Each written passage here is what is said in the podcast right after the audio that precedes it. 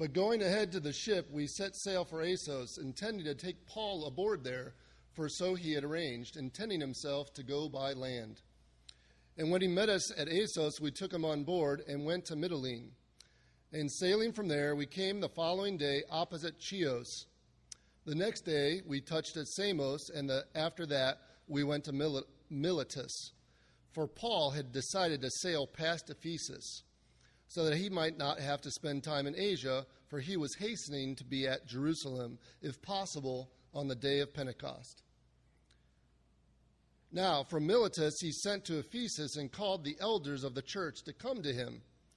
And when they came to him, he said to them, You yourselves know how I have lived among you the whole time from the first day that I set foot in Asia, serving the Lord with all humility and with tears and with trials that happened to me through the plots of the Jews.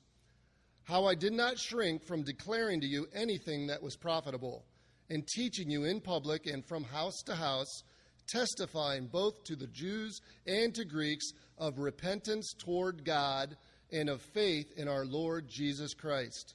And now, behold, I am going to Jerusalem, constrained by the Spirit, not knowing that what will happen to me there, except that the Holy Spirit testifies to me in every city that imprisonment and afflictions await me. But I do not account my life of any value nor as precious to myself, if only I may finish my course and the ministry that I received from the Lord Jesus, to testify to the gospel of the grace of God. And now behold, I know that none of you among among whom I have gone about proclaiming the kingdom will see my face again. Therefore, I testify to you this day that I am innocent of the blood of all. For I did not shrink from declaring to you the whole counsel of God. Pay careful attention to yourselves and to all the flock, in which the Holy Spirit has made you overseers to care for the church of God, which he obtained with his own blood. I know that after my departure, fierce wolves will come in among you, not sparing the flock, and from among your own selves will arise men speaking twisted things to draw away the disciples after them. Therefore, be alert, remembering that for three years I did not cease night or day to admonish everyone with tears. And now I commend you to God and to the word of his grace, which is able to build you up and to give you the inheritance among all those who are sanctified. I coveted no one's silver or gold or apparel. You yourselves know that these hands ministered to my necessities and to those who were with me. In all things I have sworn you that by working hard in this way, we must help the weak and remember the words of the Lord Jesus, how he himself said, It is more blessed to give than to receive. And when he had said these things, he knelt down and prayed with them all, and there was much weeping on the part of all they embraced Paul and kissed him, being sorrowful most of all because of the word he had spoken, that they would not see his face again, and they accompanied him to the ship. You know, saying goodbye to those uh, you love is, uh, is never, never easy. Some people that don't even like to, to say goodbye, they just, they just can't handle all of the the emotions that are involved in, in saying goodbye.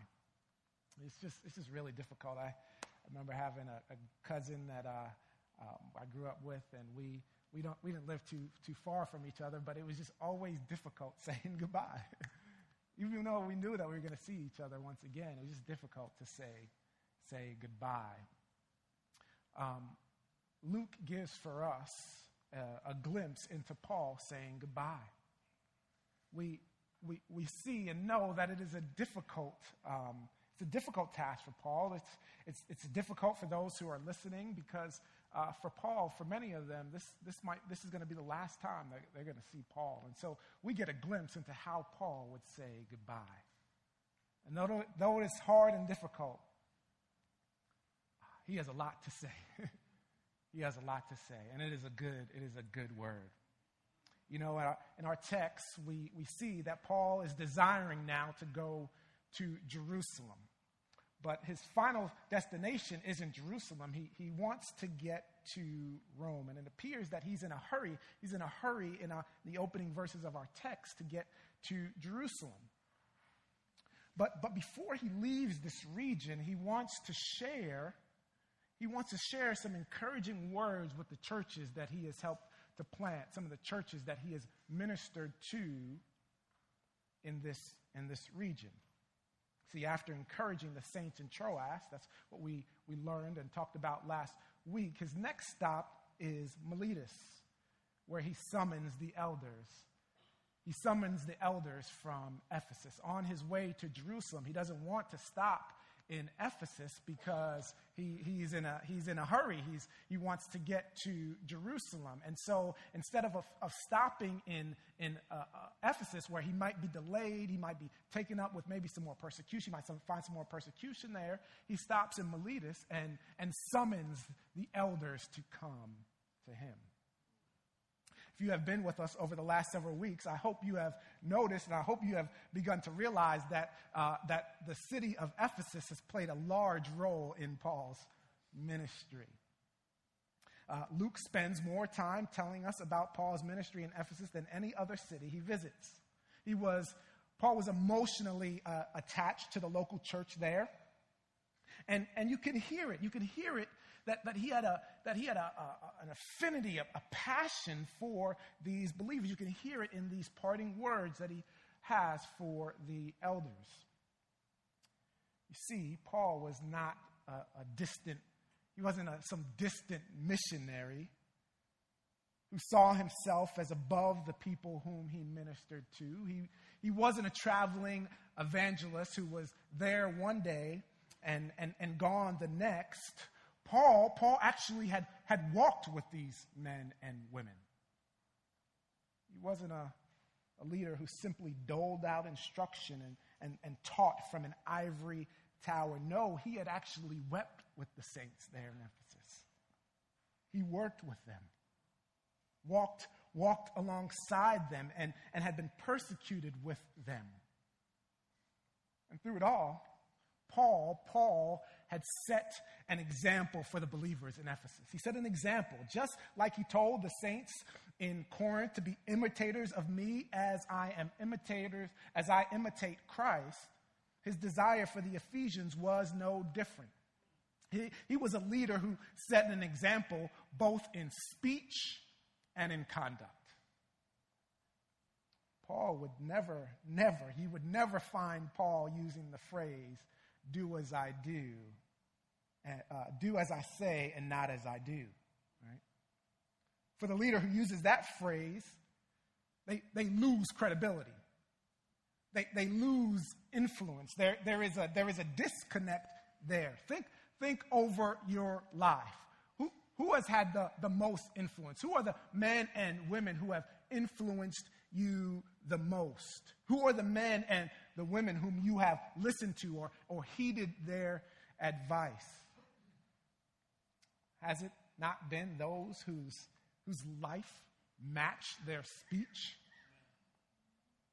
They had earned, they had earned, they have, they have earned the right in many respects to actually speak into your life because you see that, that what they, who they are in private or who they are in public is who they are in private as well. This is, this is the Apostle Paul's relationship with the saints in Ephesus. Both in speech, both in speech and in conduct, he had earned the right to speak into the lives of these men, these Ephesian elders. What, what we have here in the latter half of Acts chapter 20 is, the, is a farewell speech full of emotion, it's, it's full of encouragement, it's full of exhortation. Brothers and sisters, we could, we could spend several sermons several sermons on this text and fail, fail to scratch the surface of all that we could pull out of these several verses. So today, today we are going to look at three key verses, three key verses in this text. Paul, he, he wants to share important truths in these texts. He shares some important truths in these texts to these Ephesian elders for their Christian walk as well as for their Christian service. And, and so you say, well, well, if he wants to share for these, uh, uh, to these Ephesian elders, and, and I'm not an elder, maybe this, this text doesn't have any import for me, so I can just check out.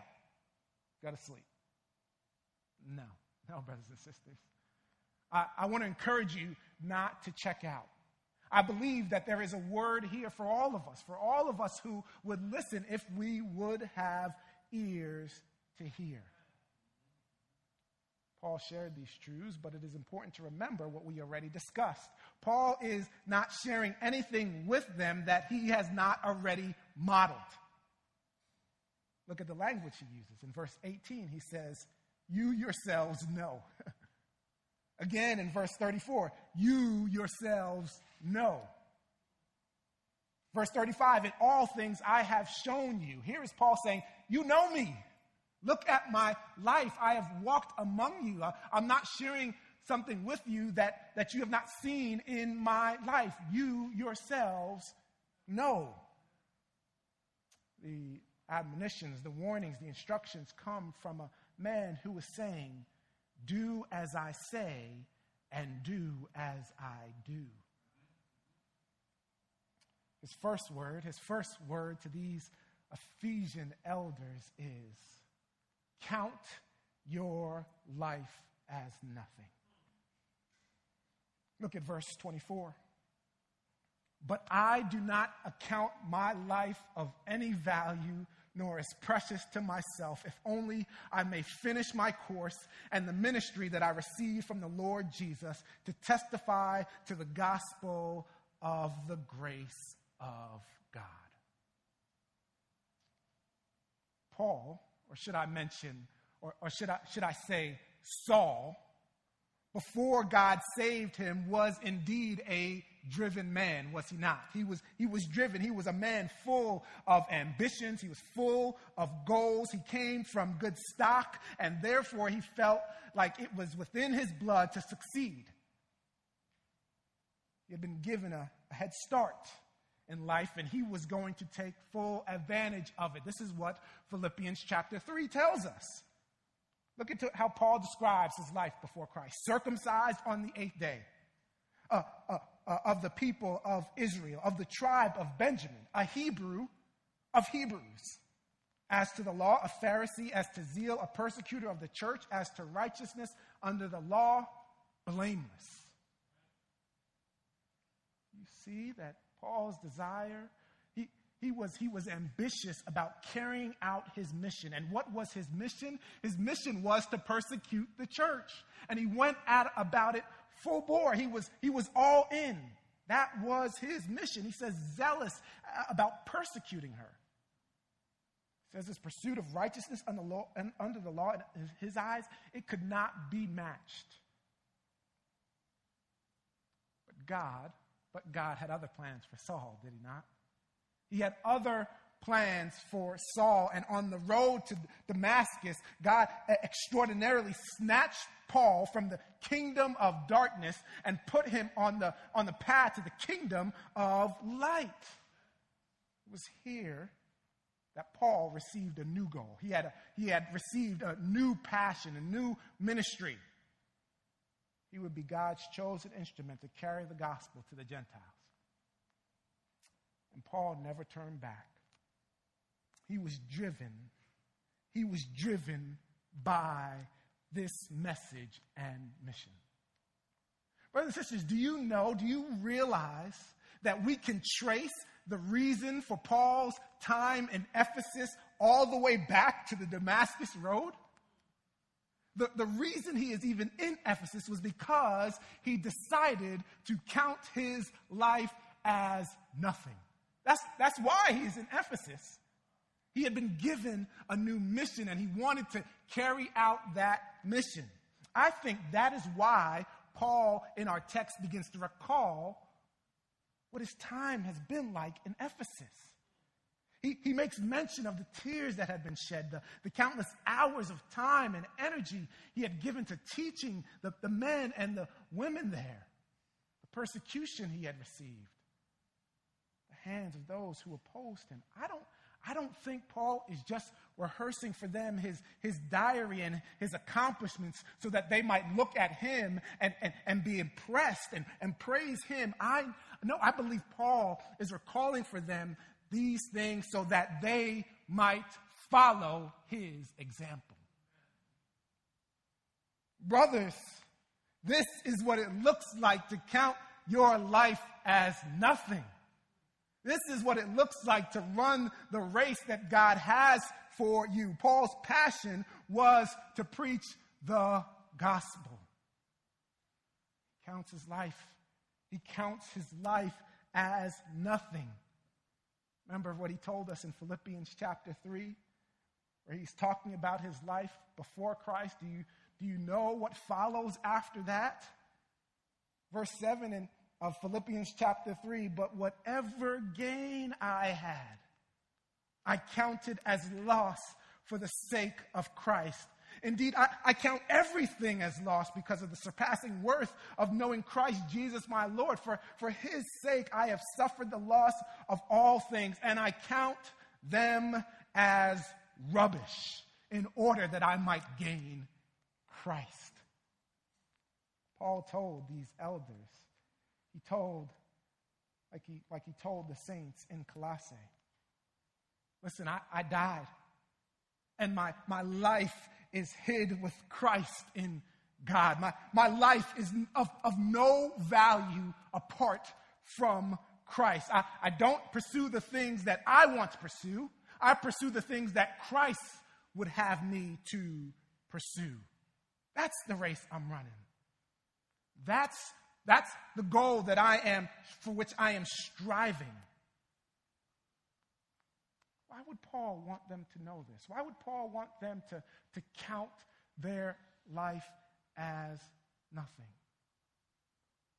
Maybe the question is why should we do the same? Why should we count our lives as nothing. What practical import does Galatians 2:20 have in our lives? I have been crucified with Christ. It is no longer I who live, but Christ who lives in me. And the life I now live in the flesh, I live by faith in the Son of God who loved me and gave himself for me. Why, why does that have practical import for you? You understand that when you count your life as nothing. You are able to then persevere through the trials. Look at verse 18. You yourselves know how I lived among you the whole time, from the first day that I set foot in Asia, serving the Lord with all humility and with tears and with trials that happened to me through the plots of the Jews. Paul, Paul was persecuted there in Ephesus. But, but not only was he persecuted in Ephesus, he's on his way to more persecution. Look at what he says in 22. And now, behold, I am going to Jerusalem, constrained by the Spirit, not knowing what will happen to me there, except that the Holy Spirit testifies to me in every city that imprisonment and afflictions await me. Trials and persecutions these struggles, these persecutions were, were the norm for Paul. And we're talking about real, real persecutions, beatings, and, in, and imprisonments, real perse- persecution, blatant hostile opposition to what Paul was trying to, to do. You know what? These, these, these, these trials and these, these persecutions, they did not keep Paul from preaching the gospel. They did not keep him from continuing the race God had set for him, pressing toward the goal. Be- why? Because he counted his life worth nothing. Paul understood. He understood that even with the beatings, even with the opposition, even with the imprisonment, with Christ, it was better than a life with no trials and no Christ. Apart from Christ, Paul considered his life of no value. It, it wasn't precious to him. Even in the midst of persecution, it was not worth going back to. Trials and persecutions, sufferings, they, they afflict all. Everybody. Everybody goes through trials. Not just some people, but all people. This includes you, Christian. As Christians, we often suffer persecution for righteousness' sake. The question is do you see your life as better, even in the midst of the persecution and trials because you have been crucified with Christ and no longer live, but it is Christ who lives in you? That you, you recognize that your life, even with the, the persecutions, even with the trials, is, is better because you have Christ.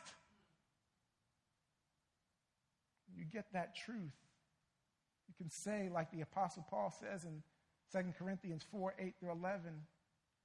We are afflicted in every way, but not crushed.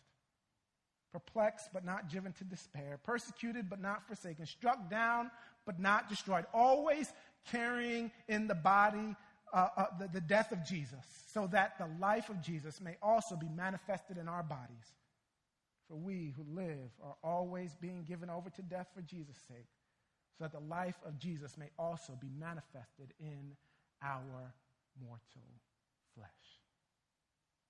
Your, your life, even in the midst of persecutions, even in the midst of trials, Christian, is better than a life with no trials and no Christ. When you count your life as nothing, you persevere through the trials. But it also means it also means that you boldly proclaim the truth. Look at what Paul says to these elders in verse 20. I did not shrink from declaring to you anything that was profitable and teaching you in public and from house to house, testifying both to Jews and to Greeks of repentance toward God and of faith in our Lord Jesus Christ. You know, persecution and, and, and even, even fear, the fear of persecution can often influence people to change the message. Leave out a piece here, add a piece there, all for the sake of being agreeable. I, I don't want to ruffle feathers. Saying things in private is cool, but, but not so much in public or, or the temptation arises to share that which is not really profitable, like our opinions, instead of the Word of God. Paul reminds these elders that, listen, guys, I taught, you, I taught you without reserve, no, no matter the consequences. And, and note that he did not discriminate with the gospel. He taught in, in public and from house to house. He proclaimed to all all of it to all who would listen. Later on, he would say in verse 26, 27, For I did not shrink from declaring to you the whole counsel of God. Paul talked about it all. He wasn't, he wasn't this, per, he wasn't one of these preachers that talked about grace, but, but didn't talk about sin. He talked about creation and sin and, and the Messiah, Jesus, the cross, the resurrection, the ascension. He talked about it all and, and all the implications of those truths. You know why Paul could, could fully proclaim the, the full counsel and boldly proclaim the full counsel of God? Because it wasn't his message to control. It wasn't his message to control. The ministry that he received was to testify to the gospel of the grace of God. The, the message belonged to God, not to him. He was at no liberty change, edit, or delete any part of the message. Like Jesus, Paul was about his father's business. He had come to do his will. Now, listen, brothers and sisters, if if the apostle Paul wasn't at liberty to pick and choose what he wanted to share, what makes us think that we can? We like to water down the message. Think that somehow by watering it down or not sharing the more difficult parts of the Bible, it will be easier for people to understand. You know what that is? That's really just a facade. It's just a facade. But the, the real issue, the real reason we don't, we don't do it is we are afraid of losing friendships. We're, we're afraid of the persecution that might come. So we change it. We, we, we, we, we, we seek to defend God. We leave out the difficult parts. As somebody said, God doesn't need defending, He could defend Himself. Brothers and sisters, it's not our message to change, it is Christ's message. And when we realize, when we realize that our life is of no value and that we are hidden then in Christ, the opposition, the, the rejection, you understand, is not against you. It's against Christ. Remember what Jesus told Paul on the road to Damascus? He says to him, Saul, Saul, why are you persecuting me? Here, Christ was identifying himself with the, the church. And so that you, Christian, when you proclaim the full counsel of God and receive opposition and receive persecution, it's not against you, it's against Christ. And you know what Christ says? Vengeance is mine, says the Lord. He will handle it.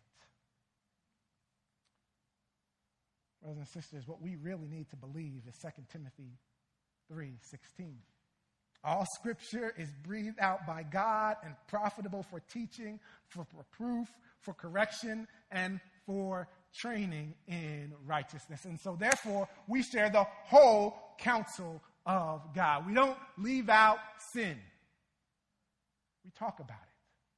We don't leave out the difficult parts of the Old Testament. We talk about it.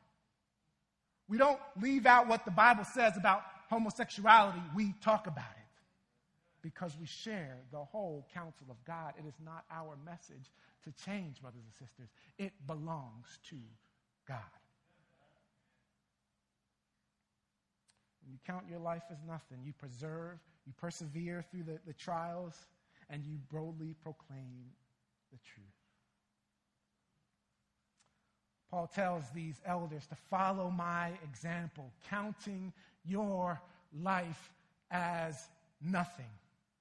But, but he also tells them, he also tells them to shepherd the flock of God. These are the elders he's speaking to. Shepherd the flock of God. He says in verse 28 Pay careful attention to yourselves and to all the flock in which the Holy Spirit has made you overseers to care for the church of God, which he obtained with his own blood. Paul, as we've already mentioned, had a genuine, he had a genuine concern for the Ephesian church. In, in fact, he had a concern for all of his churches, but, but he wanted to uh, to, to, to communicate the responsibility that these overseers, that these elders had, had been given. It was a weighty responsibility to which they had been called. They, they were shepherds or, or overseers, as, as Paul calls them. We, we know that Paul uses this, this term interchangeably, and so we, we see these elders as, as overseers, as, as shepherds. It would be important for them to understand that they were overseers, not owners. Overseers, not owners of the, of the flock. They, they did not own the flock, but, but God had entrusted the sheep to their care, and they were to care for her. Paul instructs these elders on how they were to do so. They were to pay close attention to their lives. Pay close attention to themselves.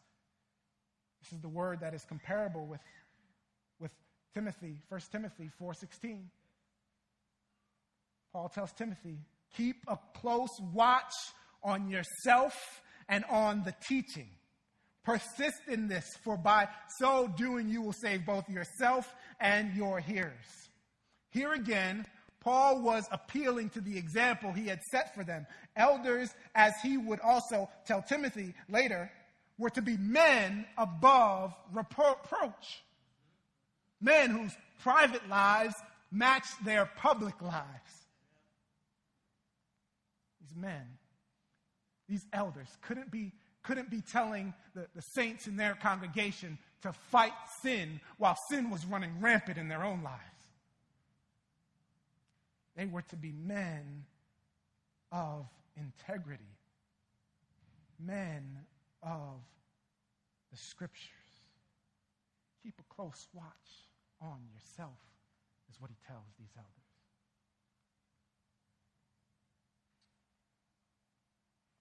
But caring for them went hand in hand with caring for the flock. Pay careful attention to yourselves and to all the flock. Paul says that they were to care for the flock, loving them. This is what God would require of them. This is what he would require of them. This is the ministry to which they had been called. And just like Paul's ministry to the Gentiles, they were to run the race that was set before them. That they were, that they were to, they were to run it hard. They were to have the same passion and the same dedication as Paul. They were to care for the, the flock as Paul, as passionately as Paul went after proclaiming the gospel. They needed to stay on task. Why? Why did they need to do this? Well, for two reasons. For two reasons. There were wolves lying in wait. There were wolves lying in wait. Oh, we know this is we know this is the case, right? When um, there, there, there's, there, there, was danger involved, right? We, we as parents, we, we, we know our kids. If we were to leave our kids at home, what do we tell them? Don't, don't open up the door, right? If the doorbell rings, don't open up the door. You want to care for them, you want to protect them. There are wolves waiting for you. Paul warned them that when he left them, there would be wolves from inside the church and outside that would seek to devour and ravage them. Some people ask, want to know oftentimes, well, what do you elders do? what, what, do, what do elders do? Well, it's important to understand what shepherds do. Shepherds care for, they, they, they love, they, they pr- protect. So the elders, the elders that have been raised up among you, whom God has appointed uh, over you, are to, to protect. And one of those, one of the ways in which we protect, we protect from heresy. Those who would come in and, and seek to, to, to, to cause dissension and to bring to us another gospel. The elders come in and protect those among the body who would, who would seek to, to sow discord. Faithful elders protect the flock. Paul says, Watch out for the wolves. Watch out for the wolves. The second reason he they were to care for the sheep is because the church, the church belongs to Christ. The church belongs to Christ. Uh, I, we need, elders need to say this all the time. The church belongs to Christ. Paul gives to these elders a sweet, a sweet reminder it, it expresses, it expresses the, the weighty call of an overseer. But it, it is also a comfort to all those who name the name of Christ. The, the shepherds are to care for the flock of God because he has obtained her or purchased her with his own blood. I don't know if you've ever been given something from somebody to care for. And it's and it costs quite a lot of money. You you you want to take care of that item.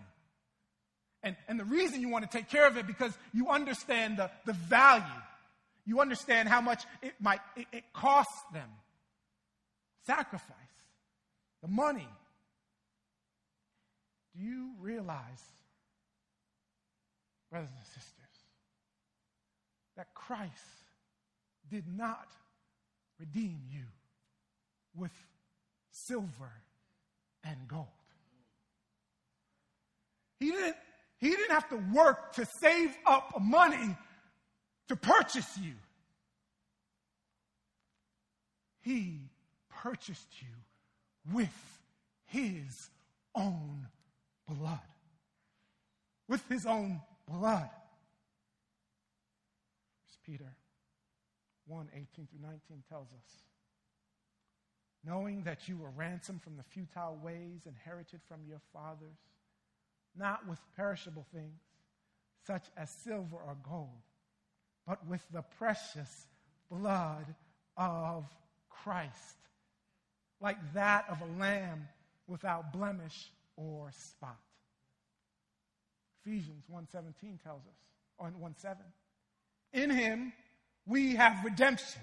We have redemption through his blood, the forgiveness of, of our sins, uh, forgiveness of our trespasses according to the riches of his grace. Brothers and sisters, this word, this word here is so encouraging. It is so rich and it has implications for elders and for members. For elders, for us, this is a word, brothers and sisters, that I hear that we as elders need to hear over and over and over again. We need to understand that the sheep that we shepherd, the, the sheep that God has made us overseers of, that we don't, they don't belong to them. They belong to God. And therefore, Therefore, they should be treated accordingly. The sheep should be treated as God, as the, the Lord would have them to be treated with, with care, with, with patience, with, with compassion. Brothers and sisters, this is how we should be treating the flock as elders with, with care and compassion and with love and with patience. We should, we should hear what Peter says shepherd the flock of God that is among you exercising oversight, not under compulsion, but willingly, as God would have you, not for shameful gain, but eagerly, not domineering over those in your charge, but, but being examples to the flock. And sisters, this is a convicting word for those who are elders and would desire to be elders. The, the church that God has made elders overseers of he has bought with his own precious blood, and they are to be cared for. They are to be loved. They are to be encouraged. Brothers and sisters, I pray that you would, you would see that and feel that and sense that from the elders that, that God has set over you. Oh, it is a convicting word, I'm telling you. Because we as elders, we, we are not perfect. We, we fail. There is a great shepherd. There is a great shepherd. Which makes this, which makes this so encouraging for, for the body.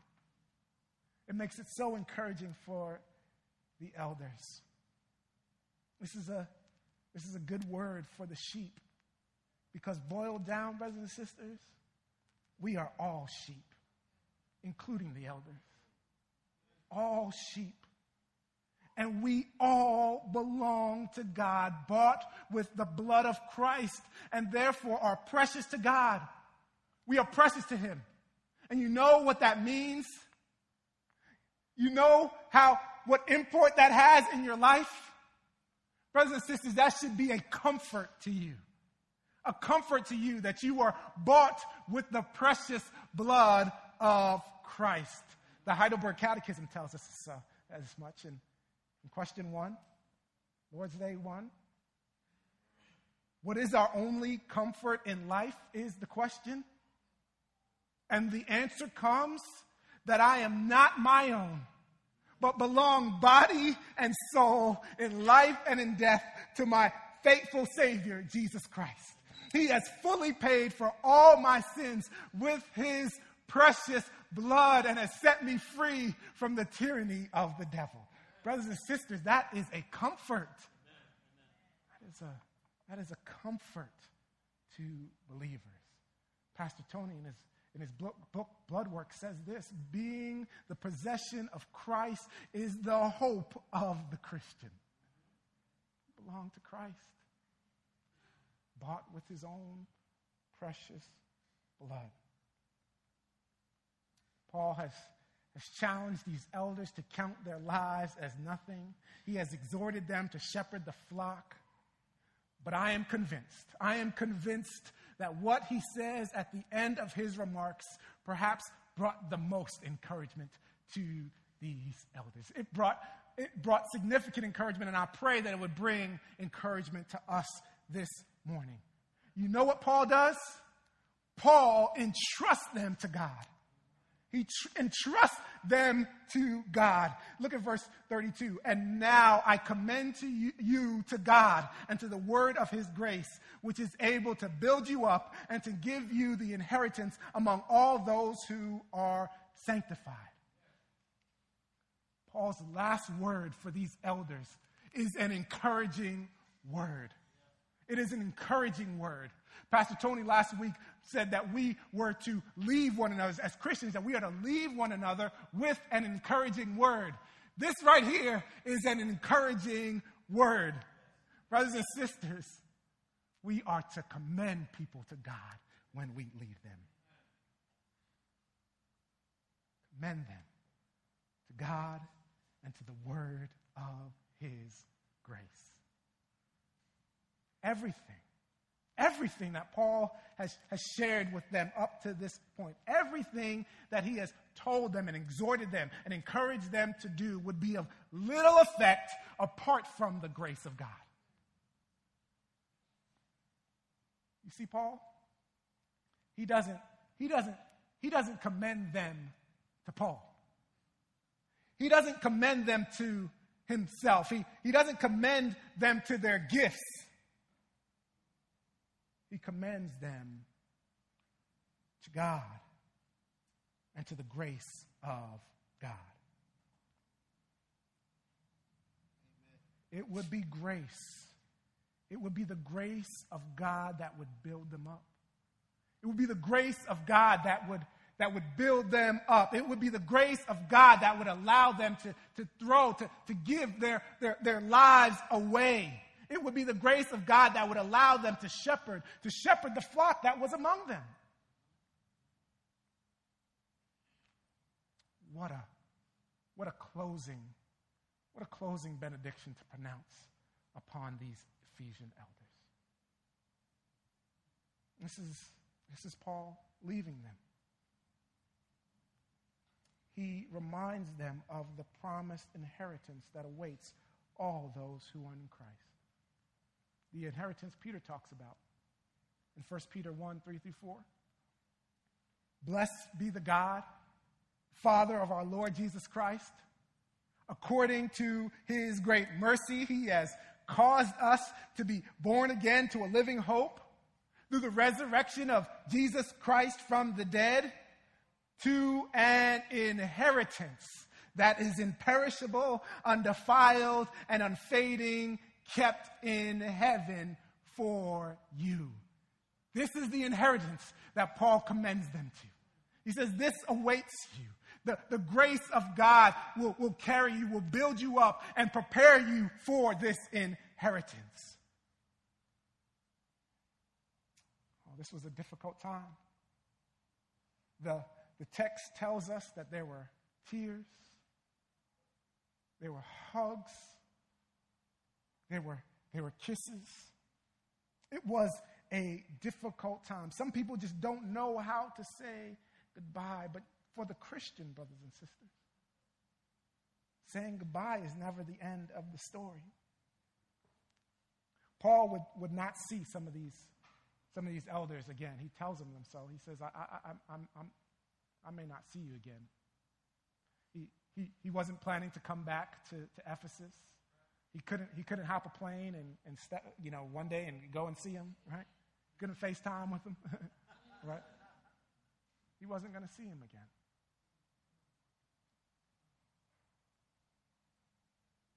But Paul could leave the Ephesian church. He could leave them with confidence. He could leave them with joy. Not because he trusted the ability of the elders, he trusted in the grace of God. That's why he commended the elders to the grace of God. For ultimately, for ultimately, it would be grace that would lead these brothers and sisters home. It would be grace that would build them up.